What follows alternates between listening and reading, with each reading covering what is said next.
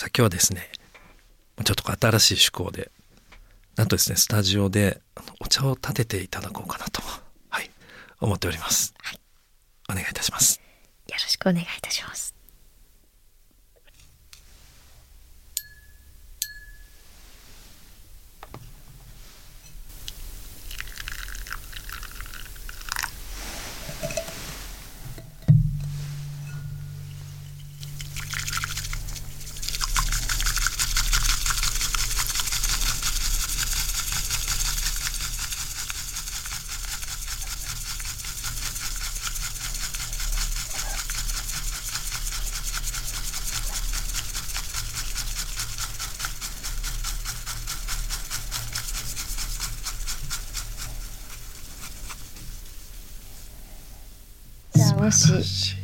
よかったらじゃあぜひ。鍋金さんまずじゃあお菓子を召し上がってそうですね。じゃあお手前頂戴いたします。いただいて。はい、いただきます。今日はちょっとラクロスの。うん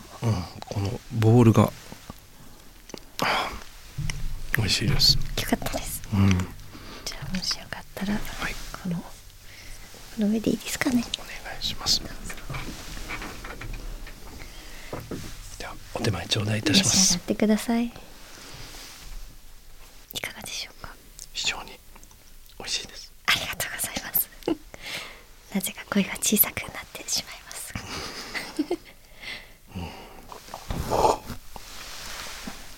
いやーもう本当ありがとうございありがとうごますざいます。非常に美味しく頂戴いたしました。ありがとうございました。ありがとうございます Bring out the hidden potentials in Japanese culture. Co-innovation. Innovation.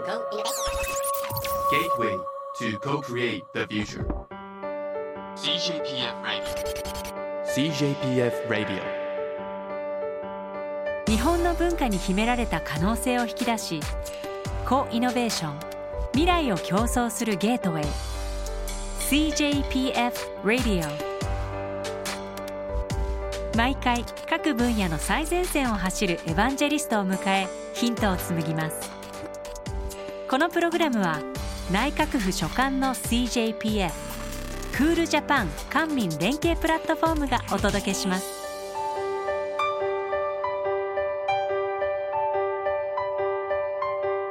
こんにちは。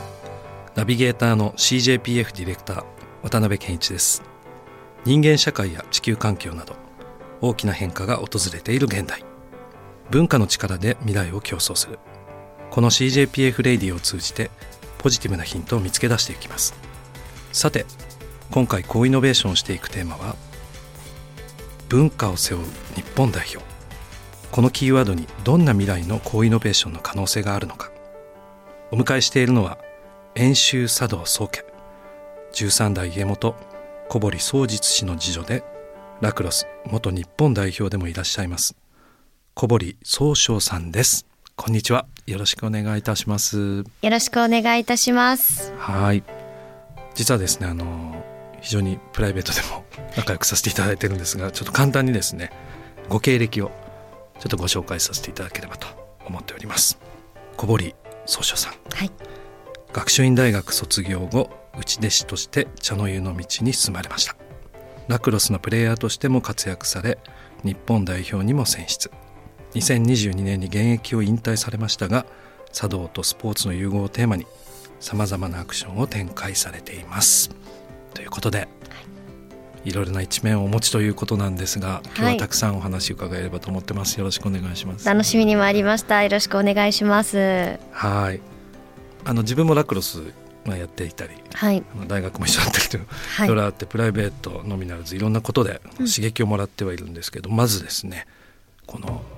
茶道についてはい。まず伺ってみたいなと思うんですがこういろいろなこの日本の深い茶道の文化の中で遠州流とはい。いう非常に歴史の深い文化を背負われているということなんですがあのどんな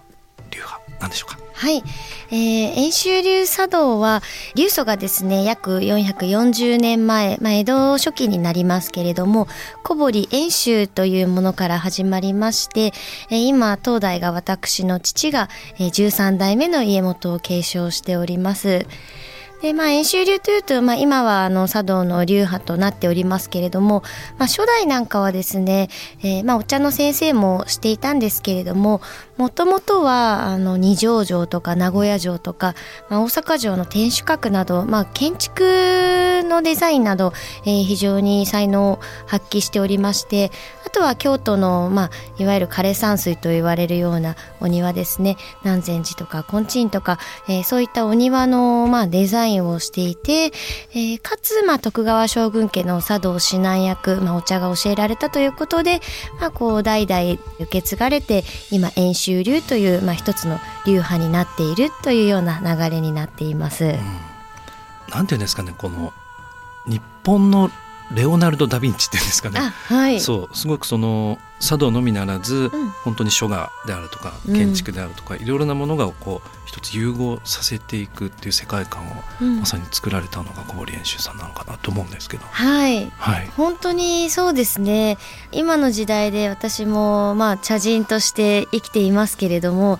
なんか皆さんがいろんなことやってるねって声かけていただけるんですけれども、えー実は蓋を開けてみるとですね、えー小堀遠州さんがですね何でもやっていてですね、えー何やってもこう歴史をたどるとあ小堀遠州が、まあ、江戸時代だったらこんな感じでやってたのかなっていう、まあ、そんなことばかりで、まあ、私もなので遠州さんをやっぱり流祖を超えることが、えーなかなか難しいと、えーなので小堀遠州がまあ令和の時代に生きてたら、まあ、こんなことをしたんじゃないのかなっていう、まあ、そんなことを実践するような気持ちで今は令和の茶人として、まあ、小堀遠州にチャレンジしています。まさに、まあ、今回番組のテーマがうん「高イノベーションあ」なんですけども、じゃあもうそれをこうずっとこうやっているっていう、そんな感じなんですね。あ。そうですね。はい。すごい。あのねたくさん聞いてみたいことがあって、はい。あの茶会？はい。茶会をまあそれこそその小堀演習さんはあの400回以上やられてたってこうあの歴史で読んだんですね。はい。でまあ2,000人以上の方々がそれこそいろいろな職業を超えて大名から旗本から町の方々が。うん。ですごくそのなんていうんですかね文化サロンとしてのうん。茶会みたいなこうスタイルをうん目指されてたんじゃないかなと思うんですけど、はい。やっぱりそういったような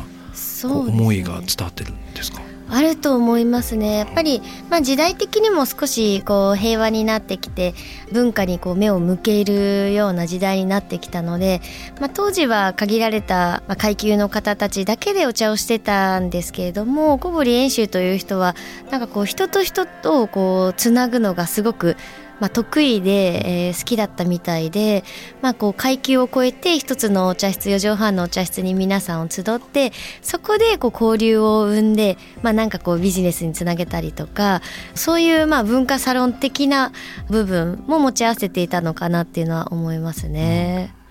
なんかちょうどあの時代ってこう千利休さんからこう古田織部さんからこういうふうに、あの戦国時代からうん。平和な時代にこう時代の雰囲気がこうガーって変わっていくときに、はい。きっと多分その遠州流が果たした役割って大きかったんじゃないかなって、思いますよね。そうですね。遠州流の特徴の綺麗さ美ということにもつながるんですけれども、千利休という方はあの小堀遠州の、まあ、師匠にあたります。千利休古田織部小堀遠州という流れなんですけれども、まあ、師匠である千利休は、まあ、皆さんよくご存知のわびさびというあの美意識をすごく追求された方で、まあ、わびさびというのはもう簡単に言うと、まあ、こう無駄なものを全てそぎ落としたお茶室も狭くしちゃおう、えー暗くしちゃおうお道具なんかも全部黒にしちゃおうと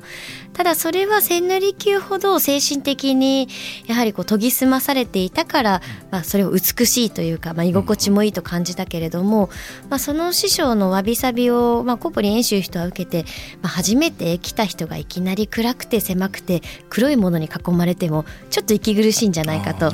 はい、だからそのわびさびに明るさとか艶豊かさというものを加えて、まあ、お茶室だったら窓をたくさん入れて明るくしちゃったりとか、まあ、天井も高くしたり、まあ、黒に対して白というお茶碗を好んで、まあ、白だったらこう来た人見た人の、まあ、自分のカラーに染められるという比較的こう受け入れるっていう美意識を取り入れたのが小堀演習、まあ、演習流の綺麗さびというもので、まあ、そういったことが、まあ、活動の一部、まあ、そういう人と人とをつなぐですとか、まあ、居城を作ったりする時も自分の作りたいものじゃなくて使いたい人がどうやってあの使いたいかっていうオーダーメイドみたいなそういうのをあのしたのが小堀演習で、まあ綺麗さびにつながってるかなって思いますね。うん、なんかそのその時のこの季節感とか、うん、なんだろうな、はい。そういったこのリアルじゃないと感じないものもすごくこう、一つの芸術としてこうデザインしていくような、うん。そんな感覚をすごい受けるんですけどやっぱりそういうもんなんですか？感じますね。茶の湯の文化の中に、えー四季を取り入れたのが、えー最初が、まあ、小堀遠州と言われております。でそれはあの和歌ですね、まあ、今まで床の間にやっぱりこう前後ですとか、まあ、格の高いというかまあ硬い言葉を掛け軸としてはかけていたんですけれども小堀遠州という人が、まあ、和歌を床の間にかけたと、まあ、和歌には必ず四季、まあ、季語が入っていたりするので、まあ、そういったことで季節感を取り入れて、えー季節をよりこう感じていただきやすくしたのもあの小堀遠州というふうに伺ってますね。うん。面白いなんかこういきなりぶっ飛んじゃうんですけれども、はい。茶道ってこう、うん所作の芸術だけじゃないような気がしていて、うんはい。その思考芸術というかこうん。の考え方をこう広げていく、なんか一つのこの、うん。思考の所作みたいな感じがうんうん。印象としてあるんですね。はい。でまあ、なんでこのそう話し出したかというと、うん。茶道がこう生まれてからずーっとこう現代も伝わっている中で、ん。どんどんいい意味でこう変化を受け入れていくうんじゃないですか。はいでこれからそれこそなんだろうこの今こう海外でうん。されたりとか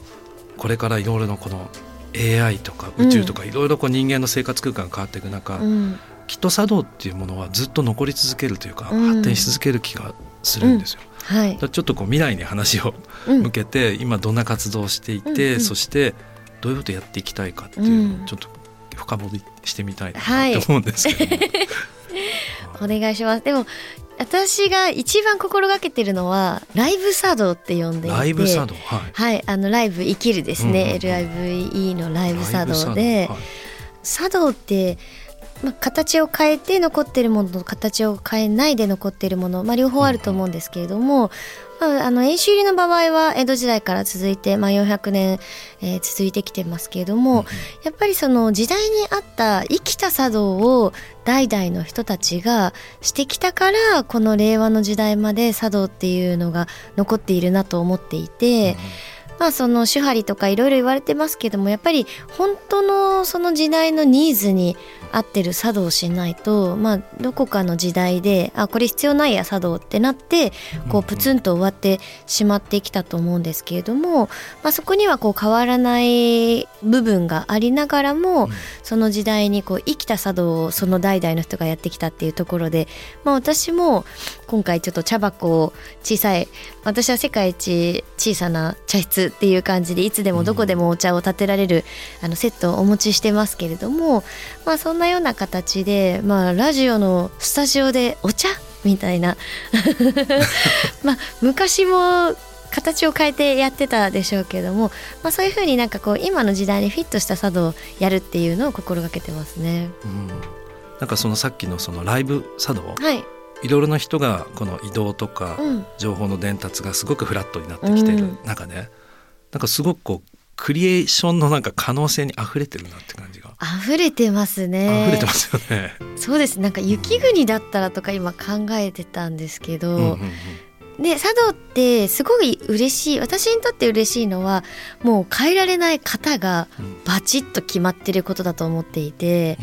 そうすることで例えば思いもしないまあもう寒いところでやるんだったらあのまあベースはこれだけどここをちょっと変えてみようとかっていう風に。で失敗したらまた立ち戻れるこう型があるので、なんかそこでこうやっぱ型破りができるっていう部分がその茶道の持っているすごい力だなと思っているので、なんかこう1から10まで今多様性っていう言葉で言われてますけれどもなんか多様になるためにはやっぱりこうなんかガチガチに固められた、まあ、根本となる型とか元とかそういうのがないとどうやって多様にしたらいいのかって今の時代の人って分かるのかなって結構迷っちゃうことがあると思っていてで私はこう茶道っていう型がバチッと決まってるがゆえになんか多様性っていうのを聞くとすごい茶道こそ多様にできる文化だなって思うところがあるのでなんかそういう型を持っている強さっていうのは茶道の中で感じますね。うんそれ面白いな。重力もそうじゃないですか、うん、もしも無重力だったら、うんうんうん。なんかそのどこに飛んでいくかわからなくて、まあ、戻ってこないかもしれない。でも重力があるから戻ってこれる、型と型破り。うん。でそのもしかしたらさっきの思考芸術としての茶道が、うん。その重力だとするとその演習流に流れている考え方とか、哲学とか美意識とかが、そのグラビティうん、うん、なんじゃないのかなってこう思いながらなるほど。聞いてたんですけど面白い。そうするとそのなんていうかな美意識としての演習流が、この本当に10年20年30年100年でこうどう変えていけるのかっていうのはすごくなんかワクワクうん、しますよね、逆にどう変わっていくのかなみたいな。確かにもうあと400年後に私たちが想像できなかった茶の湯の文化が大成されているかもしれないし。かもしれないですよね。うん。そうですね、うん。なんかもしかしたら人間以外がうん。やってる可能性もなくないですよね。そこまで想像されるのさすが鍋健さん。いやいやでも絶対ありえると思います。遠州さんだったら AI 使ってやってるかもっていうところで。そっかそっかそうはい。やっぱその当時の最新技術を入れているので、うんうんうんで私はその中でまあ最終的に一番思いとか伝えられるっていうのはやっぱりこう人と人とが直接こうお茶室でもまあこういうふうに対面してお茶を差し上げるっていうまあそういう AI とかを通さないっていうところはあるんですけども、でもやっぱりその AI とかを通したりとかそういう技術最新技術を通すことによってよりこの対面の魅力を感じやすかったりとか、まあ、対面ではあの最初はできない人も AI だったらちょっとやってみようっていうところがあってでもやっぱりみんなってリアルで体験体感したいっていうやっぱりコロナ禍も通じてすごくリアルの良さって感じたと思うので、うん。なんかその最新技術を使ったりすることでこのリアルの本当のお茶っていうのを私は伝えたいっていう思いはうん。すごいありますね。確かにそうですね、うん。なんかこのやっぱりこの演習さんが、うん。その大名から旗本からこう町の方まで,、うん。でまさにその直接会うことでっていうのはこの現代。うん、例えばさっきのそのスポーツとうん茶道であるとか、うん。いろいろなものを今こうミックスしている、うん。なんだかそのこの原動力はやっぱりそこにある感じなんですか？ありますね。なんか DNA がもう DNA なんかもううずうずくというか今スポーツのお話してくださいましたけれどもそのアスリートがまあ今お茶室に、まあ、たくさん来ていただくように、えーしていますけれどもまあ私それをアスリート茶会と呼んでいて世界に羽ばたくアスリートに日本文化を、まあ、知って背負って戦ってほしいというのが思いがあってあの実は商標登録してるぐらいのアスリート茶会っていう名前なんですけれども、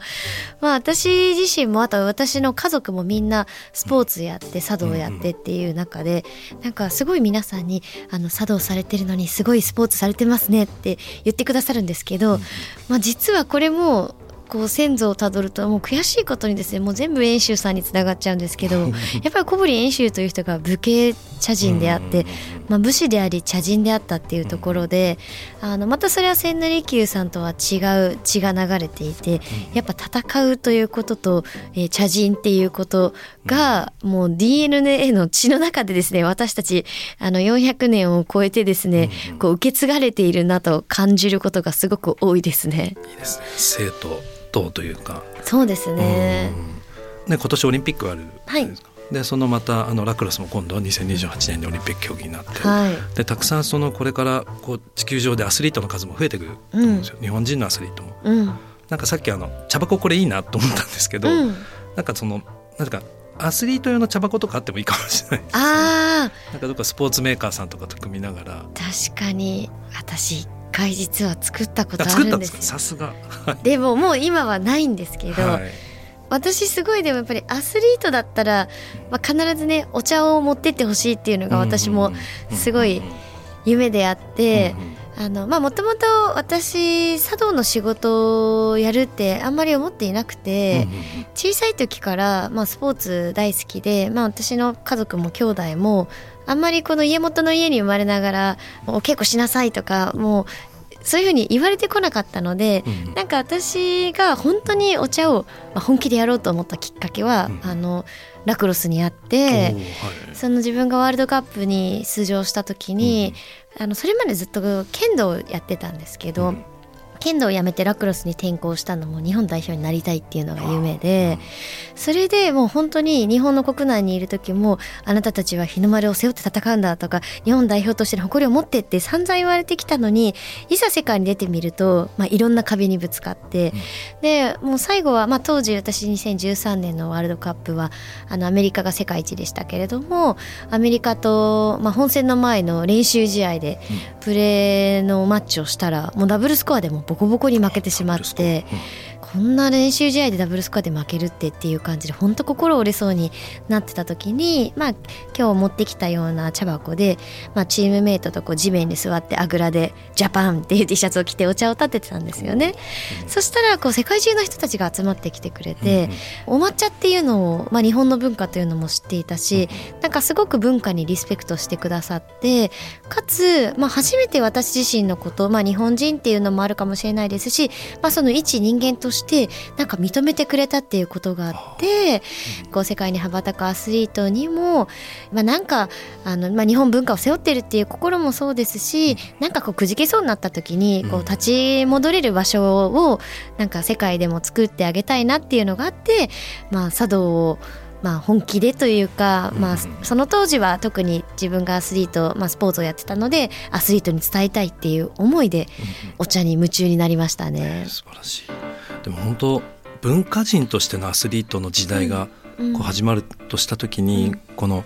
茶道の考え方を携えながらうん。その所作も携えながら世界の舞台でうん。アスリートとして活躍するっていうのはうん。すごい可能性もあるしまずかっこいいですよね。そうですね、なんかやっぱり憧れる選手が茶道をやってるっていうのも、まあ、みんなに感じてほしいですし、うん。まあ、アスリート自身にとっては、まあ、私が一番そうだったのかなって思うのはやっぱり茶道の場合は正解がない世界っていうのがすごくあのアスリートにとって心地がいいなと思っていて、やっぱりアスリートはもう勝つか負けるかで、まあ、1対1だったらほとんど、まあ、99%の人が負けて、あの100人にたった1人しか勝てなくて99人の人が、まあ、スポーツの世界では正解か失敗で言ったら負けたら失敗っていう風になってしまう中で、まあ、茶道はお茶を立てても、まあ、誰に評価される、はい、100点って言われるわけでもなく、まあ、今日ちょっと苦くてもあなんか今日苦かったなってあこういう自分だったなとか、まあ、なんかこう所作に集中できたなってあなんか今日は何も考えずに得れたなとか、まあ、そういう今日自分自身のことを気づけるっていう空間が茶道だと思っているので、あのスポーツと違って、まあ、誰にも評価されずに、えー丸も×もないっていう、まあ、そこがすごくなんかアスリートにとっては大事なのかなって思いますね。うん。なん。かそれ本当大事ですよね。なんか例えば集団スポーツでも何でも勝ち負けでうん。それがこうメンタルに来たりとか、うん。もしくは個人スポーツだったとしてもその自分自身とこう向き合いながら、うん。それこそテニスとかもそうだと思うんですけど、その時にこの自分がそのスポーツにどう向き合っているのか、うん。どう人生に向き合っているのか、うん。常にこうスポーツ選手ってこの自分の精神状態とか向き合っている中、佐渡っていうツールがあることで、うんそのスポーツそのものとか自分そのものを愛せるんじゃないのかなって感じはうんすごいしますよね。ありますね。なんかすごい私自身も大事にしている精神性があって、まあ、見つれば隠るっていううん。言葉あの、まあ、お月様の満ち欠けを表現した言葉ですけれども、まあ、昔インドではこう満月じゃなくて満月の前日のお月様をめでる習慣があったと言われていて、うん。まあ、なぜなら満月は美しいけれども翌日になると欠けていってしまってむしろとても寂しい。なのでその満月の前日というのが、まあ、目で見てこうほぼまん丸だしかつ明日こう完璧に、まあ、完成になろうとしているエネルギーとか生命力にこう満ち溢れていると。だそれって私アスリートのなんかこう目標に向かって頑張っている姿そのものだなと思っていて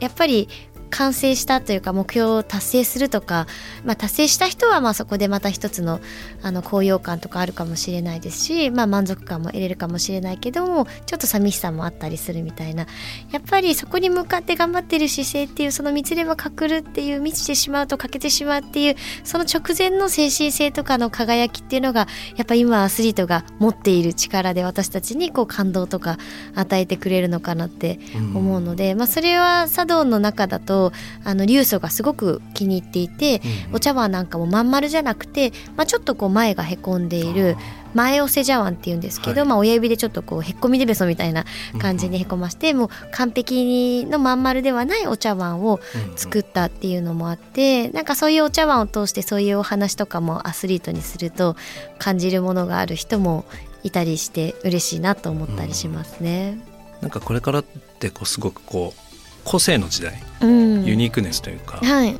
どうしてもこれまでって高度経済成長だとか、うん。みんなが一緒に同じ方向に向かって頑張って国力をみたいなですね、うん。もう確かにあったと思うんですけども、うん。こう今ってやっぱり一人一人のそのユニークネス、まうん。あ自己肯定感も含めてなんかさっきの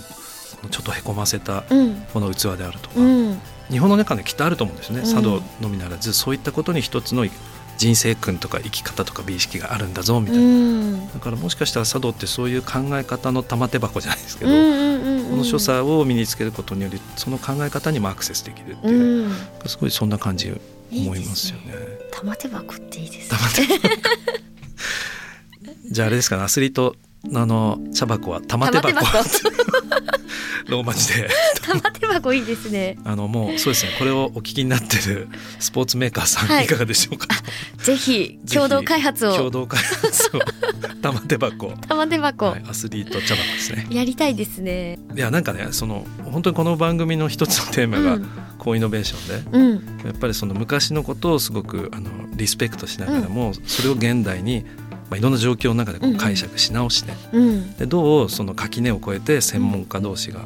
こう新しいものをクリエーションしていくかっていうのが、うんうんうん。まあ、コンセプトなわけですうよ。ん。だから今日のそのなんていうのかなもう一つまあクリエイターでもありうん。あの芸術家でもあり、うん。アーキテクトうん。もしかしたらサイエンティストでもあった小堀遠州という方が作ったこの遠州流といううん。簡単に言うともう本当クリエイターですよね。クリエイターですね。ですよね。だからもう本当にいろんな話聞いてみたいなと思ってたんですけど、うんうんうんうんあっという間にですね、はい。実は時間が迫ってきてしまってですね、最後ですねあの、はい。一言はい。こうイノベーションとうん。いうテーマでこれから、はい。あのどんなことをこうチャレンジしてはい。いかれたいのかなっていうのをはい。いただければと思います。なんか最初に言ってたアスリート社会っていう言葉で申し上げると、私アスリートを引退してからうんアスリート社会っていうのをどうやって向き合おうかなと思った時に、うん。まあ漢字で書いてみようと。お漢字で書いた時にアスリートって明日明日ですね。に力アス力力に人。明日に力を与える人、いい。ですね。鳥肌。鳥肌。すいません。はい。そうアスリート社会ってスポーツをやってる人はカタカナアスリートだけども、うんうんうん私が本当にやりたいことって明日に力を与えている人社会とうんうん。アスリートだって思って、うん。まあ、ミルクを飲んで生きてる赤ちゃんも、まあ、今日ラジオのスタジオを使わせていただいた皆さんも畑仕事してるおじいさんも、うん。トイレの掃除をしてくれてるおばさんも、みんな明日に力を与えてくれてる人だと。うんうんうんであのまあ今日のこの数十分前まではそう思ってたんですけれどもやっぱりこう今回お話ししてみてまあ明日に与える人だけではなくて、やっぱりもうちょっと地球規模宇宙規模で考えて、まあ、もしかしたら人以外の人たちも人たち物たちもお茶をやってるかもしれないし、うん。まあやってなくてもやっぱりその循環するっていうのはすごい大事だと思っていて、うん。まあお茶も一人ではできなくて茶筅を作ったりとか、うん。まあ、お茶を作ったりとか、まあ、器を作ったりいろいろありますけれどもお茶碗って手に取る棚心で扱うっていうことでなんか本当に名字棚心にありってこう宝物はあなたの手のひらの中にありますよっていう言葉をすごく大事にしてるんですけれども、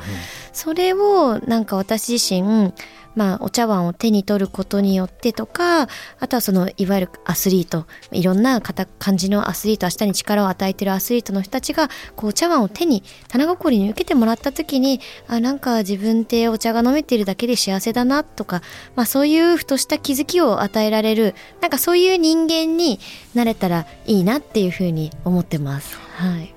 今本当の掛け軸見えました。見えましたか？縦書きで はい。アスリーはい。ト書いてあって、でここにこの新しくできた茶箱があって、はい。でこうみんなが集ってる感じ。そうですね。これぜひやりましょう。ぜひ。はい、やりたいですね。ありがとうございます。こちらこそ。はい。もうあっという間の番組だったんですけれども、はい。本日はですね CJPF Radio小堀総称さんどうもありがとうございます。ありがとうございまますたぜひ遊びに来てください。はい。ありがとうございます。失礼します。ありがとうございました.